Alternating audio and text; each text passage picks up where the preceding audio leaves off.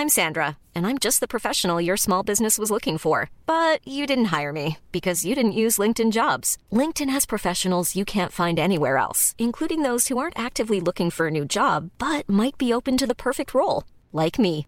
In a given month, over 70% of LinkedIn users don't visit other leading job sites. So if you're not looking on LinkedIn, you'll miss out on great candidates like Sandra. Start hiring professionals like a professional. Post your free job on linkedin.com/people today.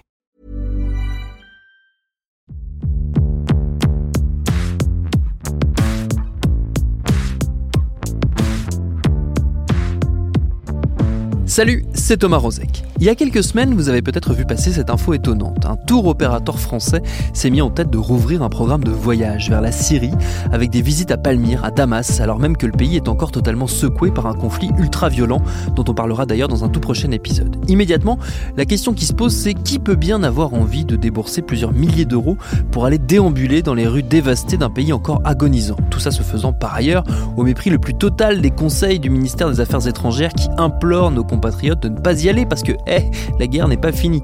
Il n'empêche, le voyagiste en question n'a eu, si on en croit les déclarations d'un de ses patrons à l'AFP, aucun mal à trouver des candidats, sans doute attirés par l'odeur frémissante du danger. Car c'est bien là le problème. Avec l'explosion du tourisme de masse vient la démultiplication des niches marketing. L'une d'entre elles étant tout simplement la mort, la destruction, la catastrophe. Il existe un terme pour ça, le dark tourisme, le tourisme de la désolation. Sur quel ressort enfoui fonctionne ce très dérangeant business? Qui attire-t-il? Et qu'est-ce qu'il nous dit? De notre fascination pour le morbide. Ce sera notre épisode du jour. Bienvenue dans Programme B.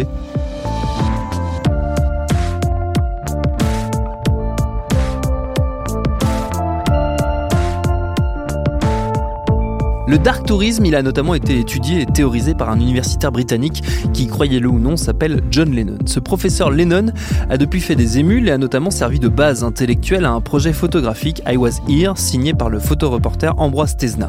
Il en a tiré un livre du même nom publié chez Actes Sud dans lequel il retrace en images ses visites dans une douzaine de sites au Cambodge, en Ukraine, aux États-Unis, en Chine, qui tous entrent à différents degrés dans cette catégorie du tourisme de la désolation. J'ai invité Ambroise Tesna à venir nous voir et je lui ai demandé de faire avec moi une cartographie rapide du dark tourisme pour définir cette, cet éventail, parce que c'est quand même un éventail de.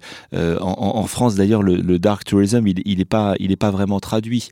En France, on est obsédé par la mémoire, à raison souvent aussi parce que l'État a son, a son, a son regard sur ces lieux de mémoire, oui. ce qui est, ce qui est pas forcément le cas dans d'autres pays. pays ouais.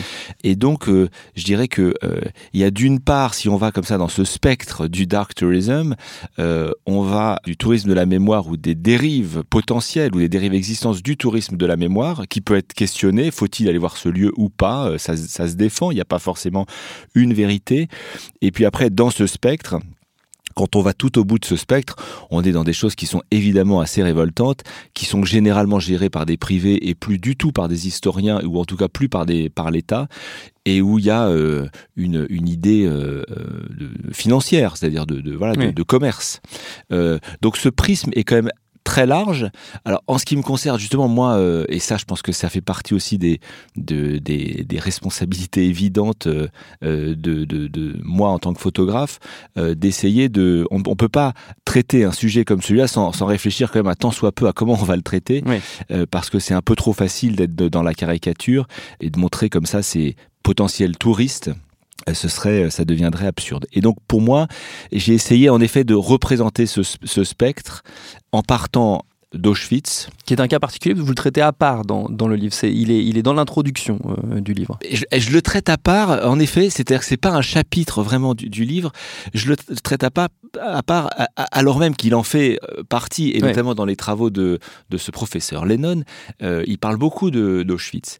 Mais pour moi, c'était aussi une façon de parler, après, dans la suite de mon travail, des scénographies du, génocide, qui sont vraiment existantes. Euh, je pense au Rwanda ou au Cambodge. Et que à Auschwitz, à partir du moment où moi essayé de faire finalement euh, une espèce de, portrait comme ça de l'histoire euh, de la deuxième partie du XXe siècle, euh, Auschwitz c'est mon point de départ dans le sens où c'est la Seconde Guerre mondiale, euh, 42, et moi j'ai fini, enfin je vais jusqu'à euh, en gros tout début XXIe siècle. Et alors je l'ai mis au tout début, pourquoi? Parce que l'idée principal de ces lieux de mémoire et, et d'Auschwitz en particulier, c'est euh, le plus jamais ça, c'est-à-dire de faire en sorte que l'humanité retienne des leçons de Mm. l'histoire. Or, euh, et on n'a pas besoin de moi pour le pour s'en apercevoir, mais l'hum- l'humanité a quand même beaucoup de mal à retenir des leçons de l'histoire et que ce plus jamais ça euh, de l'Holocauste et, et- en l'occurrence moi donc j'ai travaillé que sur Auschwitz, bah, on s'aperçoit que ça n'a pas empêché d'autres d'autres génocides euh, d'arriver derrière. Mais c'est vrai que euh, Auschwitz, alors aussi parce que c'est très proche de nous, euh, on est quand même vraiment sur un tourisme de la mémoire et j'aurais trouvé euh, assez étrange. voilà, pour tout vous avouer, c'est mon éditeur Actes Sud aussi qui, qui, qui, qui, au début trouvait que mettre Auschwitz c'était quand même un peu particulier. Oui. Mais moi je trouvais ça indispensable de le mettre. Après à moi en tant que photographe de présenter des photos qui me semblent dignes, euh, qui me semblent euh, publiables et qui sont pas justement, comme je le disais avant, dans une espèce de caricature Mm. malsaine et irréfléchie. Et vous en avez d'ailleurs euh, discuté avec les, les- les personnes qui gèrent, on va dire, le, le, le mémorial de- d'Auschwitz, en leur demandant est-ce que ça vous gêne pas de voir des touristes venir faire des selfies devant le fameux portail? Et ils vous disaient finalement non, parce que quelque part, l'important c'est que les gens viennent. Oui, alors absolument. Et, et Auschwitz, c'est le premier lieu que j'ai photographié. Et quand on fait un travail, euh, j'allais dire quel qu'il soit, enfin documentaire, journalistique, photographique, euh, on a un point de départ et on ne sait pas forcément où on va. Et Auschwitz, pour moi, c'était le premier lieu que j'ai photographié. Donc j'y allais en sachant que je me posais cette question. Euh, à laquelle j'avais envie de tenter de répondre sans trop savoir si ça allait devenir quelque chose parce que c'est ça aussi le la réalité d'un travail photographique c'est que on peut avoir euh, toute la volonté du monde d'en faire des expositions et des bouquins mais euh, mais ça c'est c'est- c'est généralement un long parcours en l'occurrence moi ce travail là j'ai mis finalement cinq ans à le Oui. à, le- à le mener et Auschwitz en effet euh, en allant euh, je le raconte dans la préface du livre et, et, euh, en allant euh, en discutant avec euh, un des responsables du site, puisque moi je travaille à la chambre en, en, en 4-5, donc avec un trépied en argentique, donc avec un matériel qui, même si je demande des accès au début sans forcément revendiquer le fait que je suis un photographe professionnel, quand je suis sur place, bon, bah, je suis obligé de Oui. travailler avec un trépied. Donc j'ai quand même besoin d'une autorisation. Euh, et donc j'avais contacté euh, ceux qui s'occupent du centre de la mémoire d'Auschwitz, et en effet, euh, il m'avait expliqué que lui, peu importe, et que, c'est vrai que quand il voyait des, ou quand il voit des jeunes euh, euh, manger leur, euh, leur pique-nique près des, des chambres à gaz, évidemment que c'est sidérant. et, révoltant. Et qu'en même temps, me disait-il, il sait aussi que quand on y va, et, on n'en revient pas pareil. Et, que, et, c'est vrai que c'est- aussi, moi, quelque chose que j'ai appris après à comprendre sur la suite des lieux. C'est-à-dire que L'idée, c'est pas euh, d'avoir une espèce de discours comme ça, euh, moralisateur, euh, avec un recul très réfléchi, voilà, de. Non, la réalité, c'est de faire face à, à mon sens, la vérité, c'est d'arriver à faire face justement à cette réalité, et que ces gens qui vont à, Auschwitz ou sur d'autres lieux, l'idée, c'est pas de tout de suite les, les clouer au mur, c'est plutôt d'essayer de comprendre leur motivation, et peut-être même qu'il y a des visiteurs qui passent à Auschwitz et qui sont en short et en tongs, et qui ont un rapport euh, au lieu de pèlerinage beaucoup plus intense que le mien, parce que peut-être que dans leur famille, voilà. Donc je trouvais intéressant que ces, ces, personnes qui s'occupent eux-mêmes de la mémoire, euh, et puis finalement c'est vrai que moi ça m'a aussi un peu déculpabilisé, puisque moi quand j'ai parlé à, ce, à, ce- à cet homme-là de- de- de- du fait, voilà, est-ce que ça vous dérange que parfois ce soit... euh, J'y allais un peu maladroitement parce que a priori je trouve ça relativement choquant que ça puisse être considéré comme du, du tourisme macabre. Quels autres lieux euh, vous avez pu visiter qui justement tranchaient avec cette, euh, cette démarche euh, qui là pour le coup est mémorielle, on va dire, qui, qui, qui entre en résonance avec une réflexion plus globale sur euh, comment l'humanité euh, doit, euh, doit comment processer ces, ces- ces- ces grands drames? Il y, il y en a plusieurs, euh, sachant que en fait, ce tourisme euh, macabre, ce tourisme noir, euh, on peut le, on peut le scinder finalement presque en catégories. Euh, C'est-à-dire qu'il y a ces lieux de génocide, euh, il y a ces lieux qui sont des lieux de, de, de meurtre, d'assassinat. il y en a d'autres, c'est des catastrophes naturelles. Donc j'ai essayé déjà de les scinder comme ça. Ouais. Et après, chacun, plus ou moins, s'éloigne justement de ce qu'il devrait être. D'abord parce qu'une nation célèbre rarement les crimes qu'elle a commis, donc euh, donc euh, c'est vrai qu'il y a des lieux qui de toute façon sont passés sous silence et que ça écrit une histoire qui est très sélective. Hmm. C'est ce que John Lennon l'explique, lui, il dit que ça, ça, ça entre forcément, euh, ça, ça- on va dire, ça se heurte forcément à l'état, l'avancée de la propre réflexion du pays sur ce qu'il a pu commettre ou pas. Mais, mais mais tout à fait, c'est vrai que c'est pour ça que moi dans mon travail, parce que moi je suis photographe, donc moi mon, mon, travail c'est de montrer les choses. Dans le travail que j'ai cherché à faire, euh, je montre euh, des lieux que j'ai traversés, euh, je n'ai passé sur les lieux que le temps qui passe le touriste, c'est-à-dire que je voulais pas commencer à faire un espèce de travail comme ça, de très longue haleine. Non, je voulais travailler cette, dans cette instantanéité alors même que je travaille à la chambre en 4-5, donc il y a cette lourdeur, mais d'y passer 2-3 jours à avoir cette vision-là.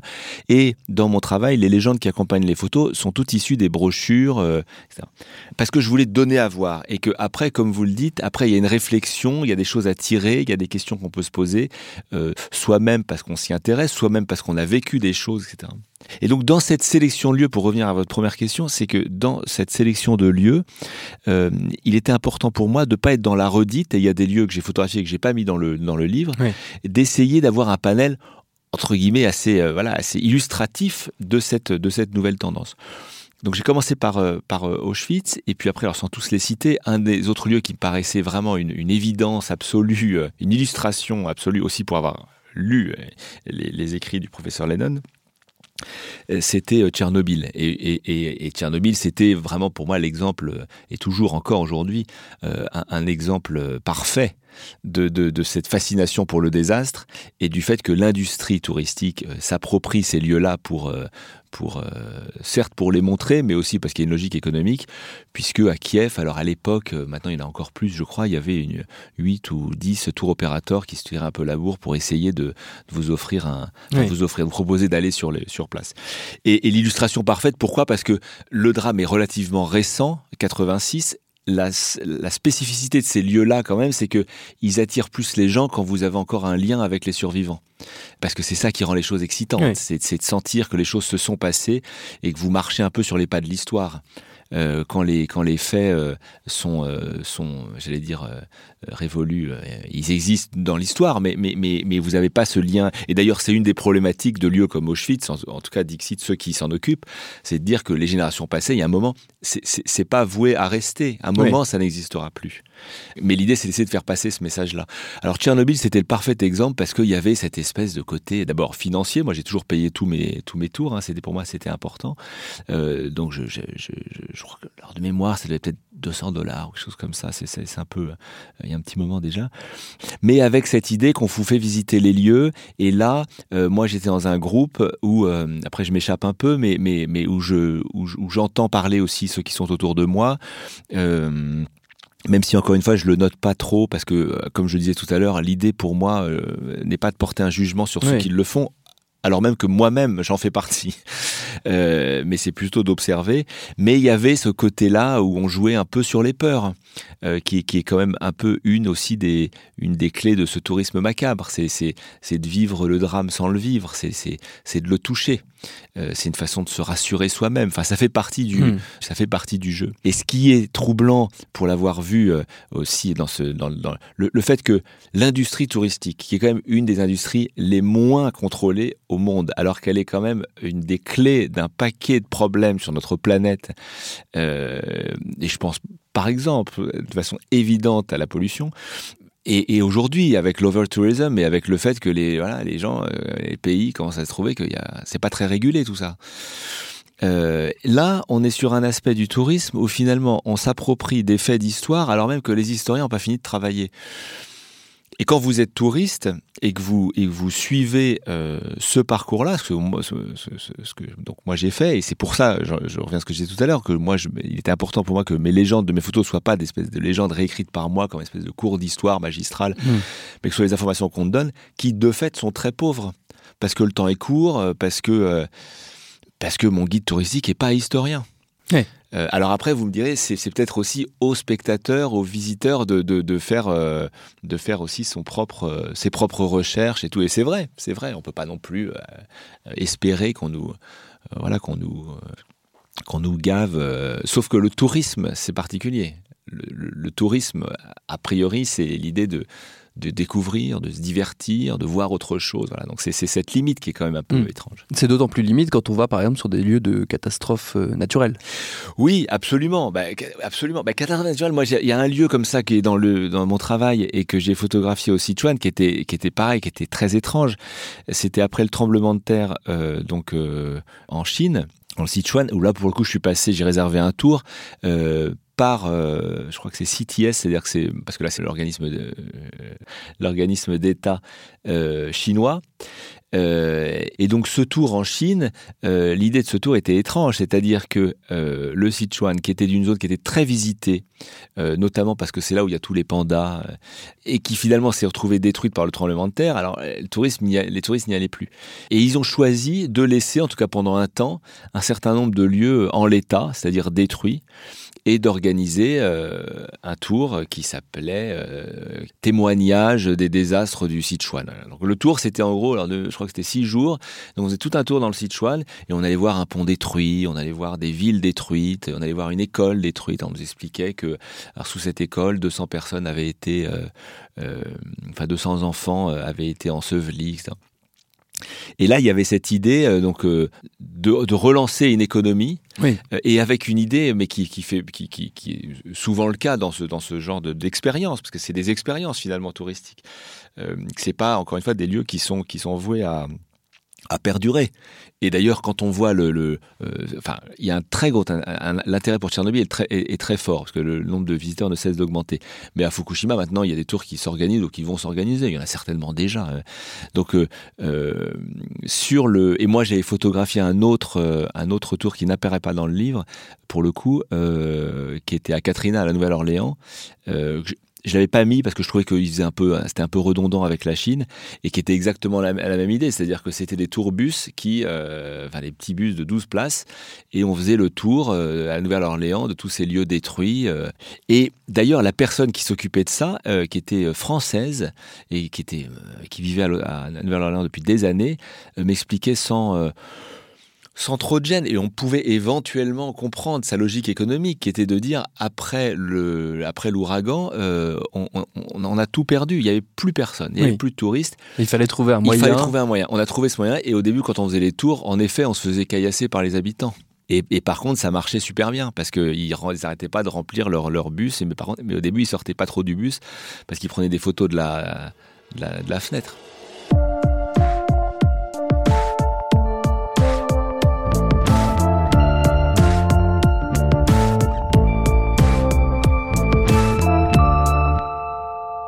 Vous parliez tout à l'heure de se faire peur, qui est un des, moteurs, on va dire, de ce, tourisme, de la désolation, ce dark tourism.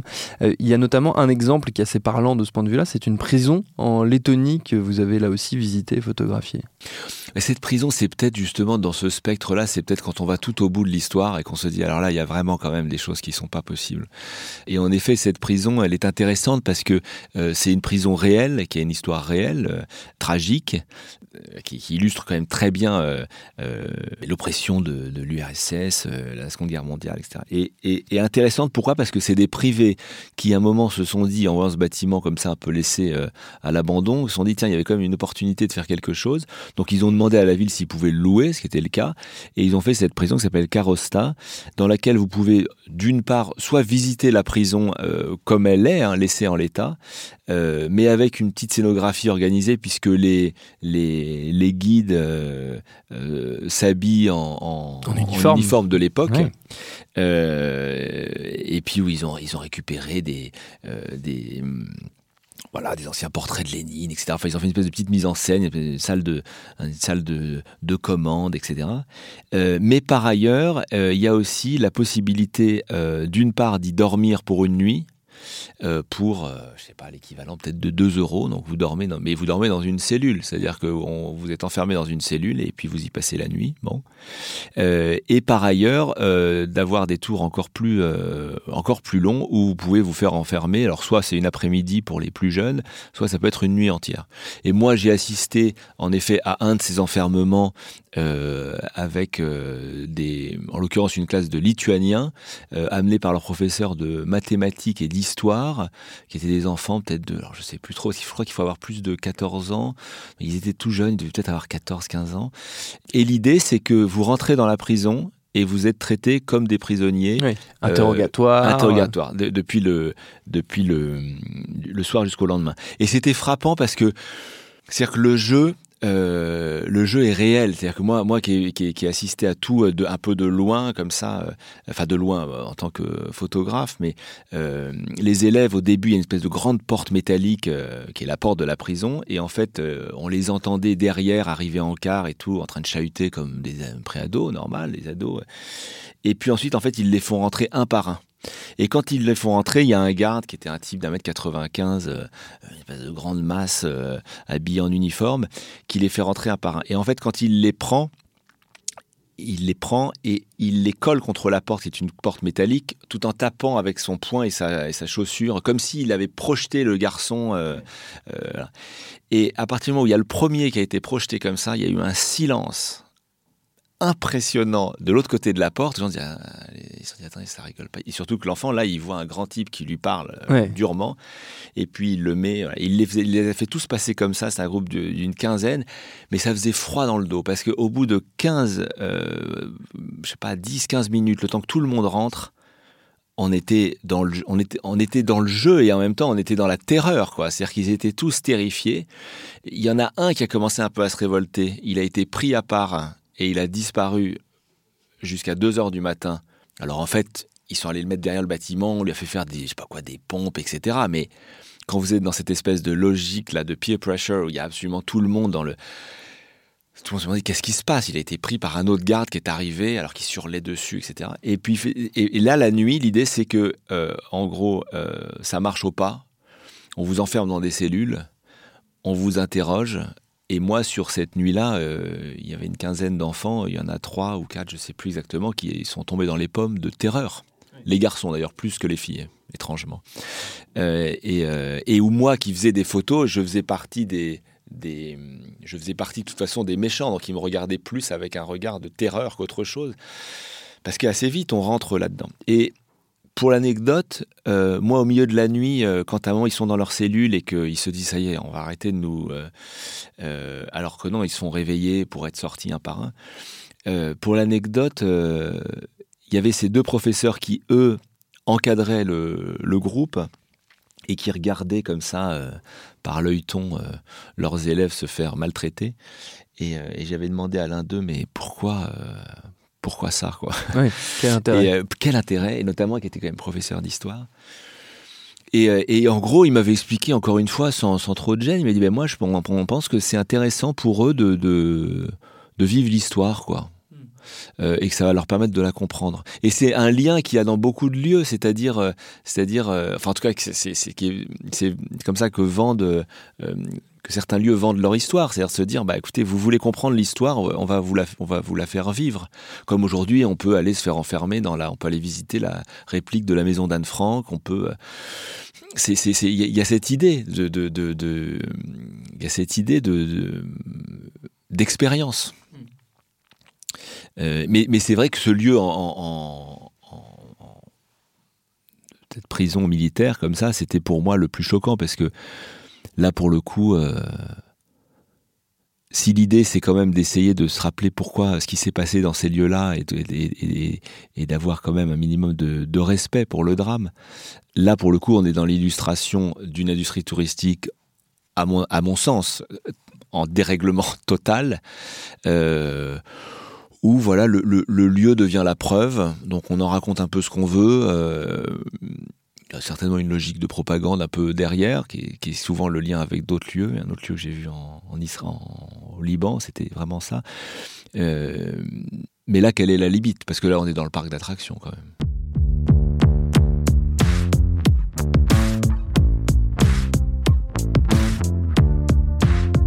Si vous voulez un aperçu du travail d'Ambroise Tesna et de ce à quoi peut ressembler en image le tourisme de la désolation, je vous invite à faire un tour sur son site ambroise tesna avec un s à la fin.com.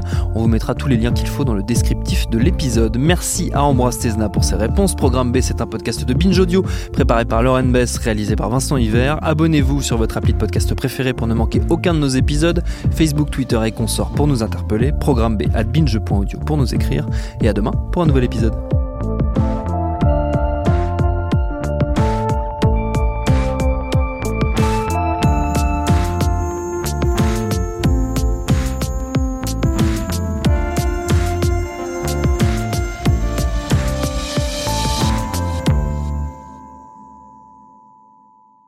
Binge